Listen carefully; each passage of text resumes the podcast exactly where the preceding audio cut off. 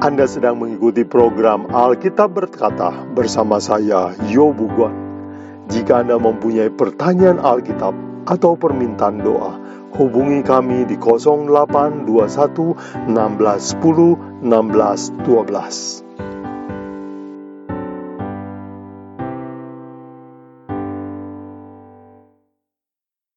Nah, saudara sekalian, judul pembicaraan kita, pelajaran kita pada sore ini adalah salah paham tentang surga dan dunia baru. Sebelum kita belajar, mari kita berdoa. Bapa di surga, pemilik langit dan bumi, bantu kami selama kami belajar mengenal janji Tuhan yang ajaib, mengenal surga yang Tuhan janjikan. Bukakan pikiran kami, berkati pendengar kami sekalian. Dalam nama Yesus kami berdoa, amin. Saudara, saudara pendengar sekalian, sore ini topik kita adalah salah paham tentang surga dan dunia baru. Bila mana saya bertanya kepada orang-orang, apa seperti apa surga menurut Anda?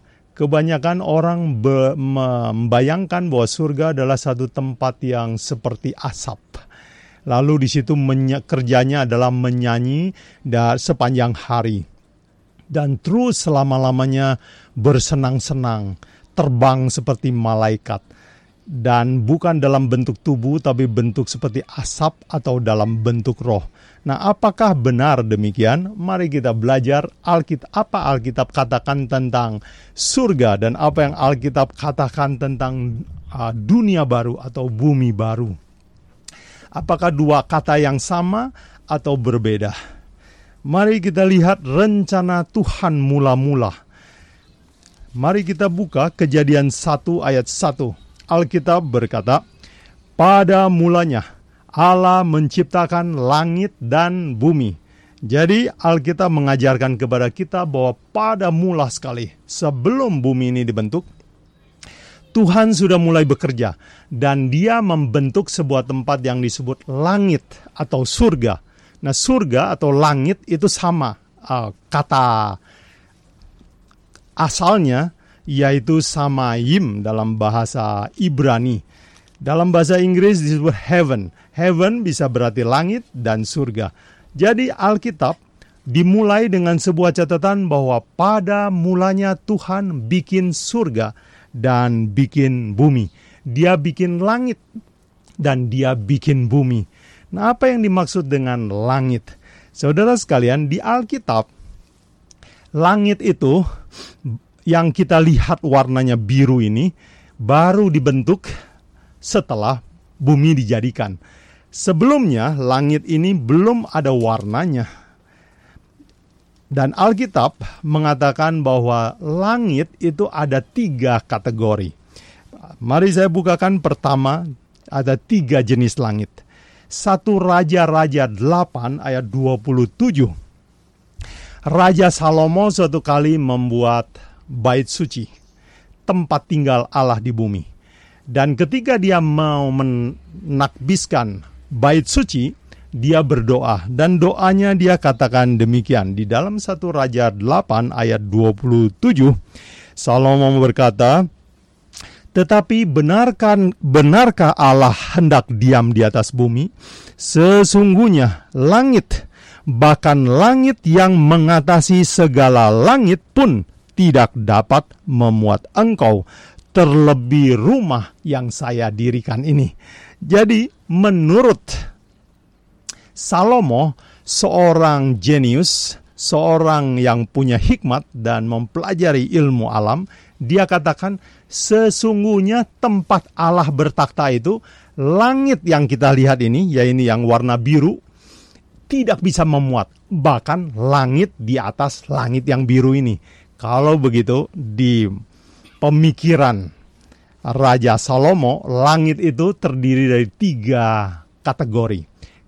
Kategori pertama adalah langit yang warna biru, ya ada awan-awan, itulah langit yang kita lihat atau atmosfer.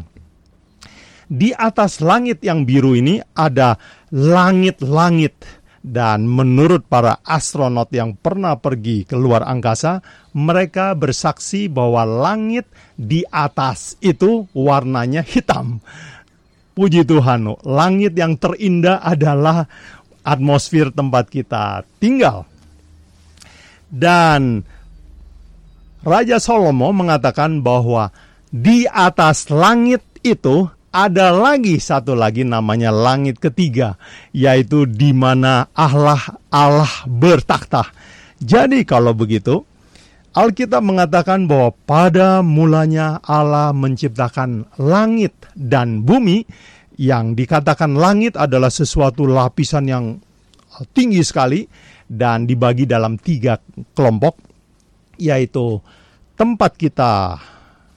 Langit tempat yang bisa kita lihat ini disebut um, langit ke satu. Langit kedua adalah langit di atas atmosfer. Dan di atas atmosfer ini entah berapa tinggi, ada langit yang ketiga. Disitulah Allah bertakhta. Jadi kalau begitu, surga di mana? Surga adalah tempat Allah bertata, disebutkan di langit yang ketiga. Nah, istilah langit ketiga ini digunakan juga oleh Paulus di dalam dua Korintus dua belas ayat dua. Paulus berkata, empat belas tahun yang lalu, entah di luar tubuh atau di dalam tubuh, saya tidak ingat. Yang saya tahu bahwa orang ini diangkat ke langit tingkat yang ketiga. Paulus sedang menceritakan pengalamannya dibawa oleh Tuhan naik ke surga. Dan Paulus menggunakan istilah yang sama dengan Raja Salomo. Dia katakan langit yang ketiga. Jadi saudara sekalian, di manakah surga? Surga adalah langit lapis ketiga, kategori ketiga. Jadi surga adalah suatu tempat, beneran ada tempatnya. Dan Tuhan karena kasihnya kepada manusia, dia menciptakan bumi. Dan di bumi ini Tuhan menciptakan sebuah miniatur surga. Dan miniatur surga itu disebut Taman Eden. Mari kita buka Kejadian dua ayat delapan. Alkitab mencatat demikian. Selanjutnya Tuhan Allah membuat taman di Eden di sebelah timur. Disitulah ditempatkannya manusia yang dibentuknya itu. Tuhan membuat miniatur surga, Taman Eden. Dan Tuhan tiap hari bisa bertemu, bercakap-cakap dengan manusia, muka dengan muka. Tetapi itu terjadi sebelum manusia jatuh dalam dosa. Setelah manusia berdosa, mereka diusir dari Taman Eden. Mari saya bacakan di dalam Kejadian tiga ayat dua puluh empat, berita sedih. Ia, yaitu Allah, menghalau manusia itu dan menghalau manusia yang di sebelah timur Taman Eden itu, ditempatkannya beberapa kerub, yaitu malaikat, dengan pedang yang bernyala-nyala dan menyambar-nyambar untuk menjaga jalan ke pohon kehidupan. Nah, kita dapati informasi di sini bahwa di dalam Taman Eden ada pohon kehidupan. Itu sebabnya Adam jika tidak berbuat dosa, dia akan hidup kekal sebab ada sebuah pohon yang akan mempertahankan kehidupannya.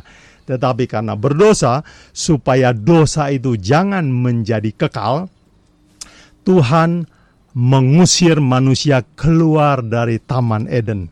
Saudara sekalian, inilah berita sedih tentang nenek moyang kita dan kita manusia. Selanjutnya, bumi ini adalah sebuah drama penuh dengan segala kesusahan.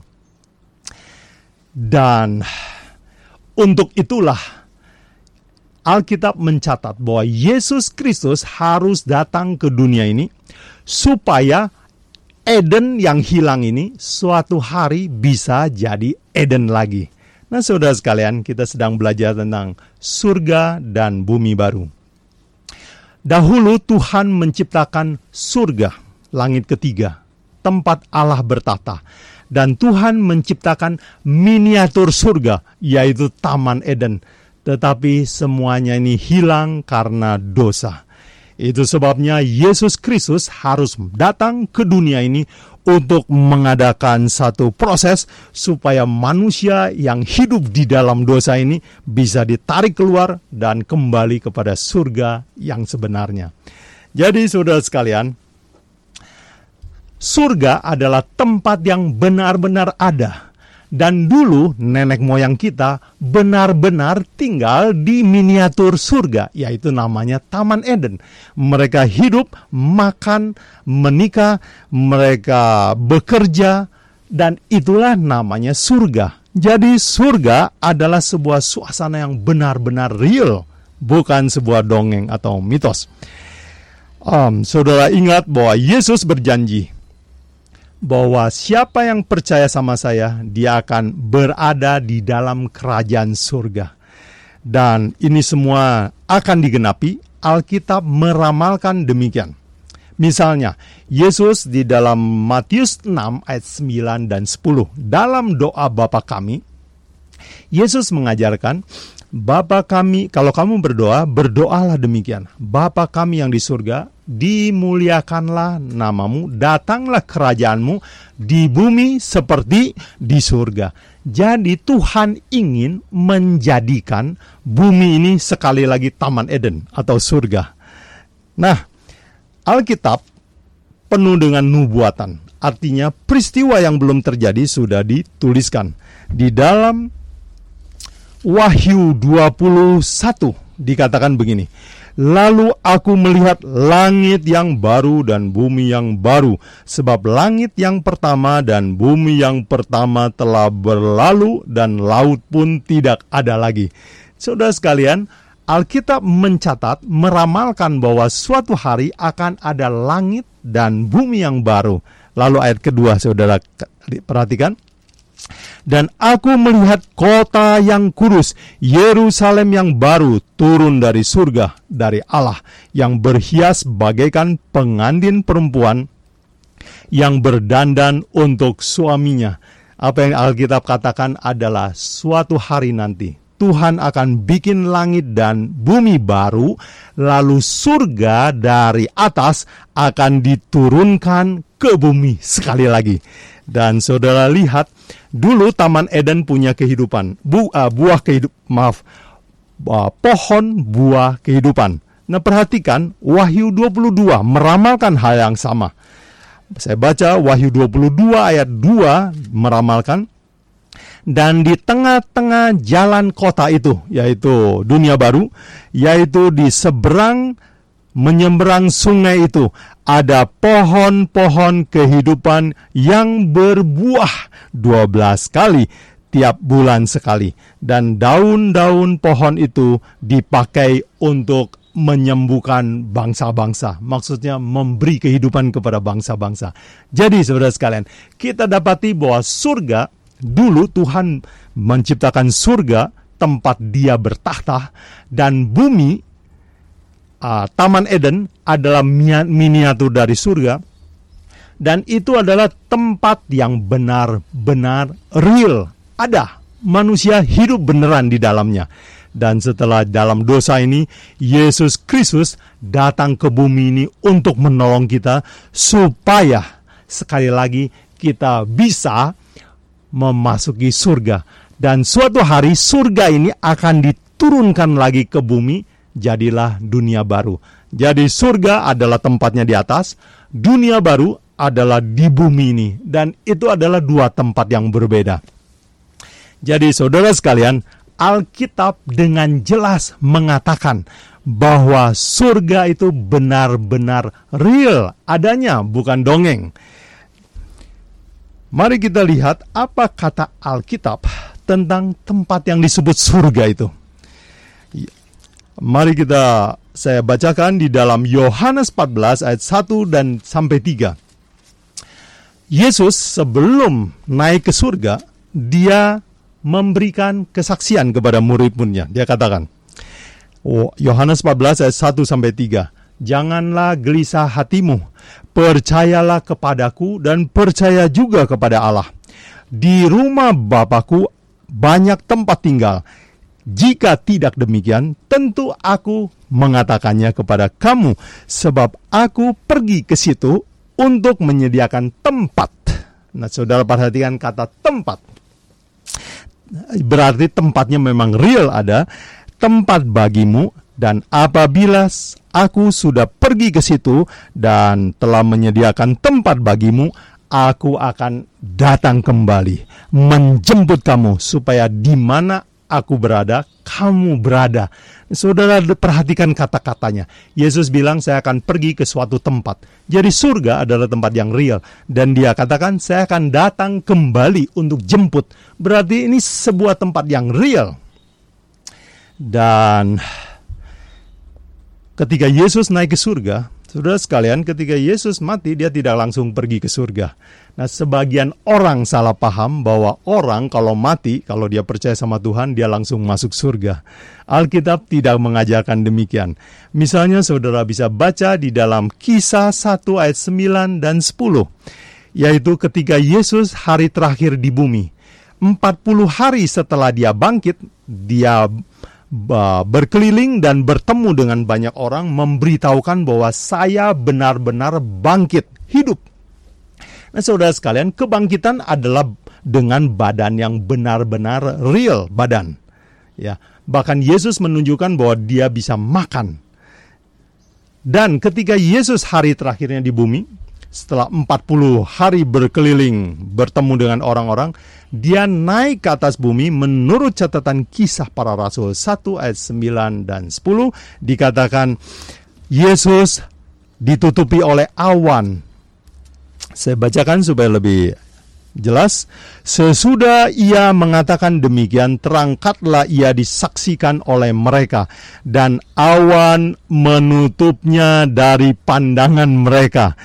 Ketika mereka sedang menatap ke langit, waktu ia naik itu, tiba-tiba berdirilah dua orang yang berpakaian dekat mereka dan berkata, "Hai orang Galilea, mengapa kamu melihat ke langit? Yesus ini yang terangkat ke surga, meninggalkan kamu, akan kembali dengan cara yang sama." Jadi saudara sekalian, perhatikan. Alkitab mencatat bahwa surga adalah tempat yang real, perginya real, dan Alkitab mengatakan bahwa cara dia pergi adalah cara dia datang, yaitu naik awan. Jadi saudara sekalian, surga adalah tempat yang real, beneran ada. Dan bukan orang mati langsung masuk surga. Orang mati harus menunggu Yesus datang kembali. Jadi nomor satu, kita mau tegaskan bahwa surga itu adalah benar-benar adanya. Dan Tuhan akan menciptakan bumi baru, yaitu surga, nanti akan dibuatkan juga miniatur di bumi lagi, yaitu Eden yang baru. Nomor dua, saudara sekalian, kita akan ambil pelajaran bahwa masuk surga adalah waktu Yesus menjemput kita, bukan pada saat orang meninggal. Dan pendapat ini kita juga bisa dapatkan di pendapat para rasul, misalnya Kisah dua ayat dua puluh sembilan. Para rasul mengatakan bahwa Daud menantikan kedatangan Mesias, dan dia kuburannya masih ada sekarang. Dan di dalam ayat Kisah dua ayat tiga puluh empat dikatakan, bukannya Daud naik ke surga. Jadi dengan kata lain, mereka nggak beranggapan bahwa Daud sudah ada di surga. Daud masih dikubur, menantikan kedatangan Yesus untuk menjemput dia keluar dari kuburan. Itu nomor dua, saudara sekalian, bahwa nanti baru kita akan masuk surga. Yang nomor tiga, suasana surga adalah suasana hidup yang normal, bukan khayalan, bukan dalam bentuk roh, tapi bentuk yang fisik. Mari kita baca di dalam Yesaya enam puluh lima ayat tujuh belas. Alkitab mencatat tentang surga di berbagai tempat. Misalnya di Yesaya enam puluh lima ini katakan, "Sebab sesungguhnya aku melihat langit yang baru dan bumi yang baru, yang dahulu tidak diingat lagi dan tidak akan timbul lagi dalam pikiran." Jadi langit dan bumi yang baru dicatat oleh Yesaya. Di dalam ayat tujuh belas dikatakan ada langit dan bumi baru.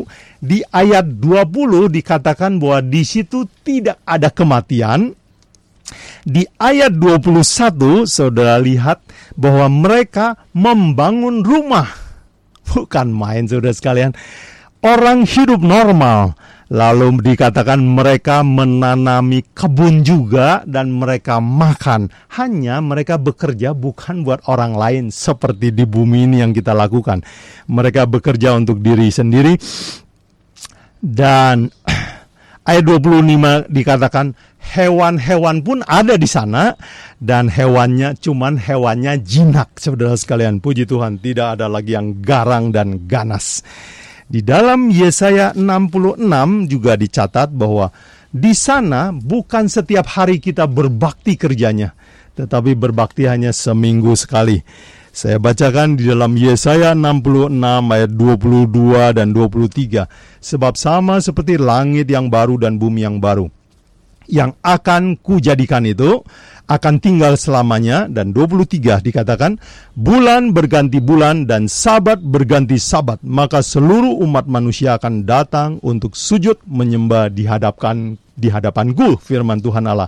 Jadi saudara sekalian, kalau ada saudara yang pernah mendengar atau berpikir bahwa di surga kerjanya kita adalah menyanyi, terbang terus, nganggur, itu adalah sebuah konsep yang tidak diajarkan oleh Alkitab.